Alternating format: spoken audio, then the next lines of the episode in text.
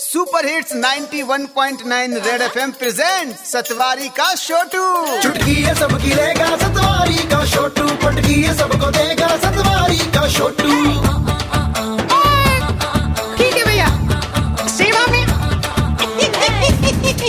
सतवारी का छोटू ओए Sarang.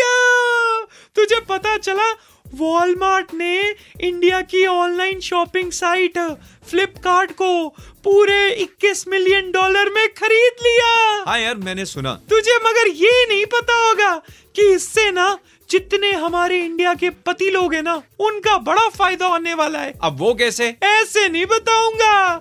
Open letter लिखकर बताऊँगा। तो लिख दे। आदरणीय बीवी के मंगवाने वाले सामान को भूलने वाले पति देव सर जी।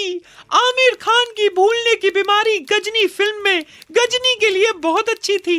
बट आपकी भूलने की बीमारी आपके लिए हमेशा अच्छी नहीं होती। अब बीवी के गुस्से से बचने के लिए वॉलमार्ट ने अच्छा सोल्यूशन निकाला है आपके लिए।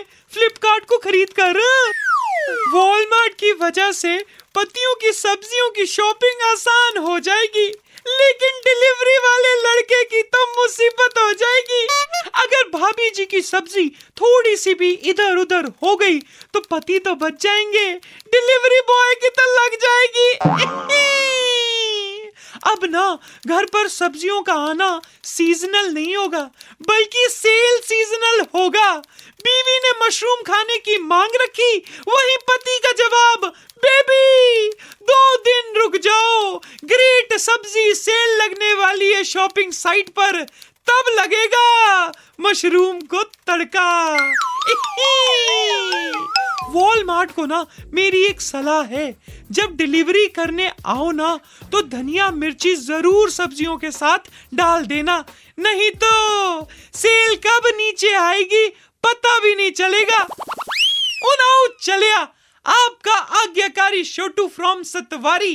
Okay tata bye bye Satwari का छोटू